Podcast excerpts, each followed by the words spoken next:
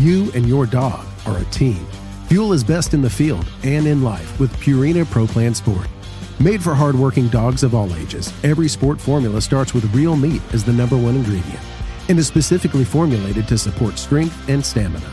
Try it today and see why ProPlan is the official dog food of Ducks Unlimited. Learn more at ProPlansport.com.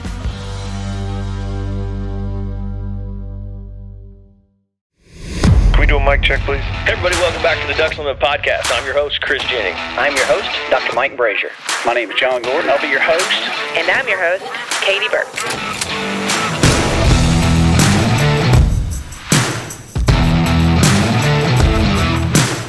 Welcome to the Ducks Unlimited podcast, the only podcast about all things waterfowl. From hunting insights to science based discussions about ducks, geese, and issues affecting waterfowl and wetlands conservation in North America, we bring the resource to you. The DU Podcast.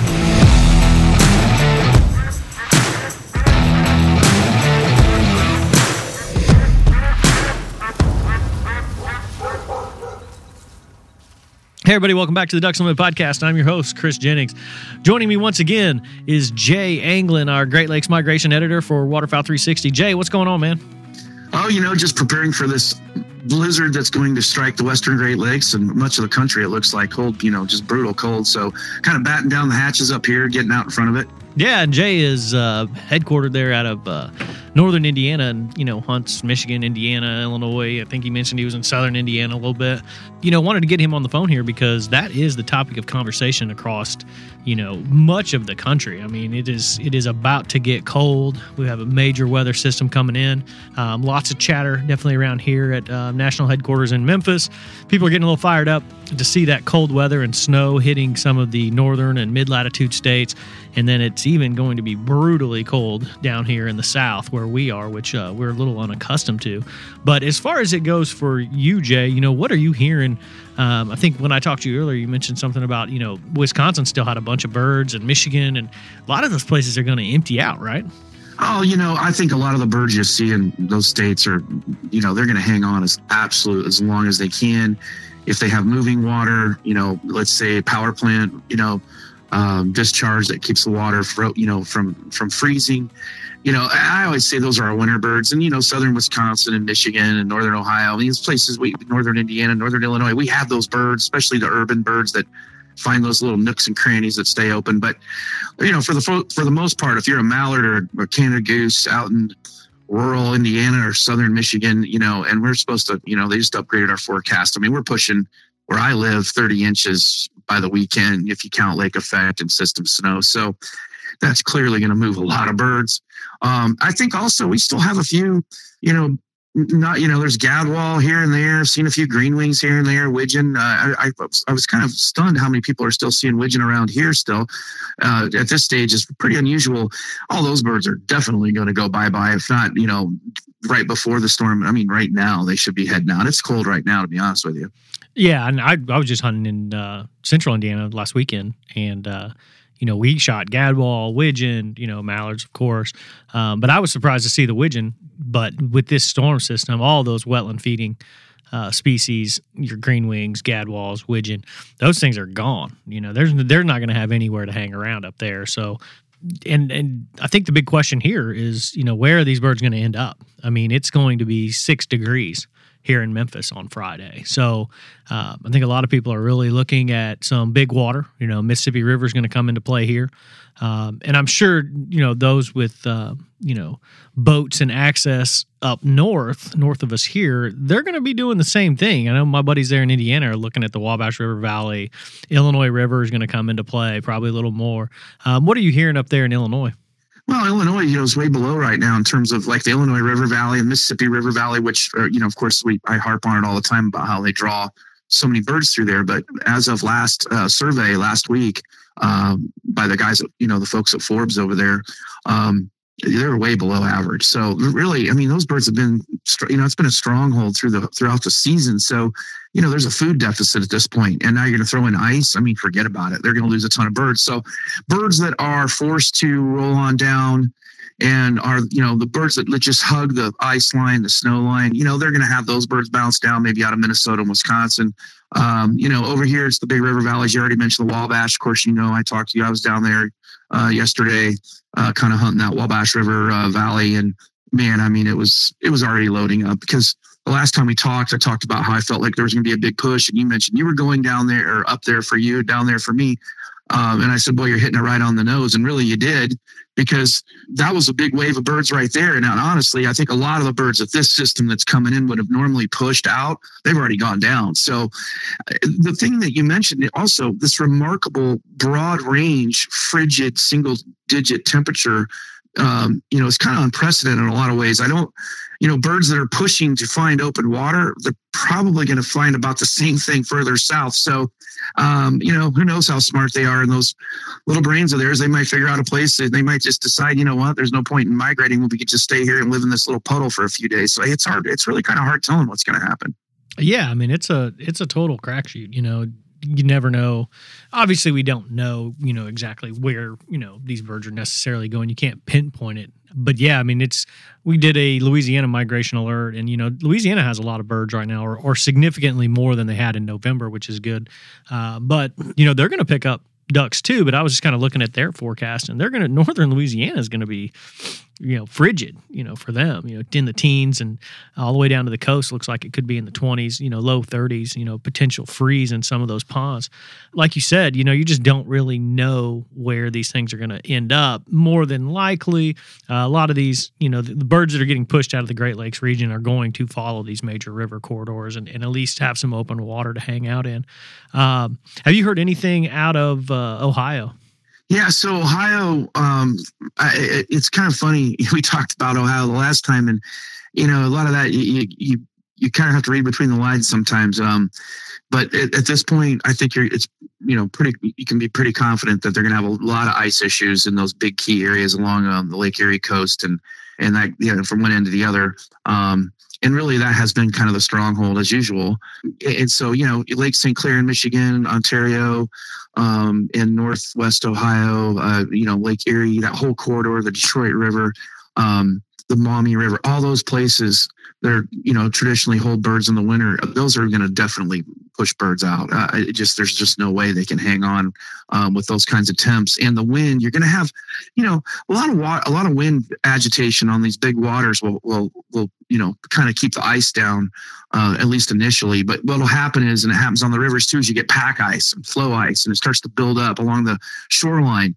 And so you know it forces birds to go out and, and seek areas out in open water offshore which is great for the birds because they can go and ride away for a few days. But for hunters, it's pretty much impossible to, um, you know, target those birds. So, you know, they kind of go into survival mode. And I think you might be able to find a couple mallards on a drainage ditch eating watercress that's somewhere that's spring fed here in northern Indiana. But if you want, if you know, if you're if you're the average duck, you're definitely going to be looking for those big water areas, as you mentioned, the big river valleys, big open reservoirs uh, with a good uh, catch. You know, starts fetching the wind. You know, cross way, you know, cross current that keeps the open water open. But uh, just talking to a friend of mine that was muskie fishing yesterday on a big lake in northern Indiana here, they couldn't find any access to the lake because all the boat ramps were already frozen. So that that kind of puts it in perspective. I mean, we're already really kind of starting out here with the big ice issue. So. Yeah, I mean, it sounds like you know that that's going to be the story for a lot of those mid latitude hunters. I know my buddies that are there in central Indiana are potentially even eyeballing uh, some doing some ice fishing next week. They're like, eh, you know, we could get some. you know, their their season's still in for sure, but you know they're looking at some alternative activities when this thing really sets in. And uh, I think that's the unprecedented nature of it. That that cold weather goes all the way south. Um, and you know, one thing you did a couple last week, you did a couple alerts um, in the Northeast. So you were kind of calling around. So do you have any updates up there in kind of New England? I know you talked to a couple sea duck guys, and uh, you know, you have a little update for that area. Yeah, so salt, of course, doesn't freeze like fresh water. Um, so you know, along those coastal areas, you have these coastal zones, and then you have these inland zones. You know, Massachusetts and Connecticut, and you know, et cetera. I mean, a lot of those places are coming towards the end of their season anyway. But really, they've been looking for ice you know, inland to drive birds to the coast. Uh, they already picked up a lot of their black ducks, um, you know, in Canada's and uh, sort of, you know, your late season, season stronghold mallards and all that. Um, I suspect that any of the, you know, softer ducks, as we I call them soft ducks up here, but any of the other species, you know, you know, there's a few woodies probably bobbing around here and there, but those are going to skedaddle and then everything else is just going to you know pile into the coastline and the big river estuaries and so the guys along the coast are already absolutely stacked with options on on sea ducks divers you're, now you're going to throw in that puddle duck element um, I, I, would say life's going to be real good on the east coast and that could be said to some degree in some parts of the great lakes maybe lake ontario um, you know but again it's the, it's it's the ability to access it and of course absolutely critical to mention the safety factor um, having had a real big mistake when I was in high school that almost cost me my life. My brother and I both. Um, I cannot stress enough. If you decide to go out into this stuff with those temps, you have to be prepared. Of course, cell phones have made things a lot easier for us to to uh, you know get rescued, but um, it's just not worth it. And I mean, I, that sounds like a you know the old guy on the porch, you know, get off my lawn. But the bottom line is, it's not worth a couple ducks to go out and risk your life. So just use really, you know, a ton of caution when planning these hunts out the next uh, you know week to ten days. Yeah, absolutely, and that goes up all throughout the country. I mean, when it, temperatures drop like this, it can get it can get dangerous real quick. You hit that water and you're, you're in big trouble. You better have a plan. So, and we've talked about that quite a bit on this podcast. Um, hopefully, people kind of take it to heart for sure. I think a lot of younger guys tend to kind of look over it, you know, kind of gloss over it. You just, and I don't mean that as an insult, but it's just they haven't been around long enough to realize how bad it can get. This is definitely one of those times. So yeah, I mean, we've got all these, you know, very shallow agricultural fields throughout the mid South, rice, um, these pumped up fields, and they're they're going to be out of business for about you know three, four, maybe upwards of five days. They're going to be locked solid. So a lot of guys are already talking about, and I've heard guys saying Arkansas River. You know, a lot of people hunt the White River, although there's not a ton of water over there quite yet you know, Mississippi, there's I just had lunch with a guy who's like, Yep, we're planning on hunting the Mississippi this weekend. And I'm like, okay, you know, make sure you're prepared. You make sure you know what you're doing when you get out there because it can it can go south pretty quick. Well, Jay, man, before I get you out of here, um, last question I always ask you how is the fishing and what are you going to do when it gets this cold? Do you just lock it up and shut it down? Well, it's interesting. I had a trip today that was postponed. I mean, we've been so spoiled with these warm falls that are, you know, warm falls and, and early winters and uh, boy it's awfully cold. It's 30 and i'm just laughing because 30 degrees in the big bad world of winter steelhead is like balmy. So um, fishing's still good. I mean i've caught them in water that's almost liquid ice and so um, but yeah i mean how many people want to go out and stand in you know 16 degrees and steelhead fish? Um, i know i don't want to take people to do that. So uh, yeah i kind of lock it down. I mean uh, I'll probably fish tomorrow, and uh, and then after that, I'm going to pack the boat away, wrap things up, and you know tighten up the cover, and uh, you know wait for the thaw, you know, a week or so out, you know out. But well, then we'll have water issues around here. So yeah, but fishing's good, man. I mean, it just it's, it is what it is. It just got to roll with the punches. Cool. Sound it actually sounds really cold. You just describing that, so uh, I'm just thinking, man, that that sounds frigid standing out there fishing. But uh, I'm sure it's awesome. Well, Jay, man, this has been great. Uh, nice little update. Uh, I think people um, out there should start, you know, making preparations for this cold weather. You know, it's definitely you know migration. You know, the migration will be on. Uh, people keep their eyes peeled, and that pr- pretty much goes all across the country. You know, this is pretty wide widespread and. Um, these cold, freezing temps are going to push all the way down to the coast, even into deep into Texas. So uh, be prepared for that. And uh, Jay, you got anything else you want to leave them with? No, just get out there and enjoy the holidays and get out there and just be safe. Awesome. Hey, man, and you have a Merry Christmas. You too. I'd like to thank my guest, Jay Anglin, for coming on the show and sharing a little insight, kind of the mid latitude states of the Great Lakes and Northeast, and um, sharing some migration information on the just before this big storm hits. I'd like to thank our producer, Chris Isaac, for putting the show together, getting it out to you. And I'd like to thank you, the listener, for joining us on the DU podcast and supporting wetlands conservation. Thank you for listening to this episode of the DU podcast. Be sure to rate, review, and subscribe to the show. And visit www.ducks.org slash DU podcast for resources based on today's topics, as well as access to more episodes. Opinions expressed by guests do not necessarily reflect those of Ducks Unlimited. Until next time, stay tuned to the Ducks. Stay tuned to the Ducks.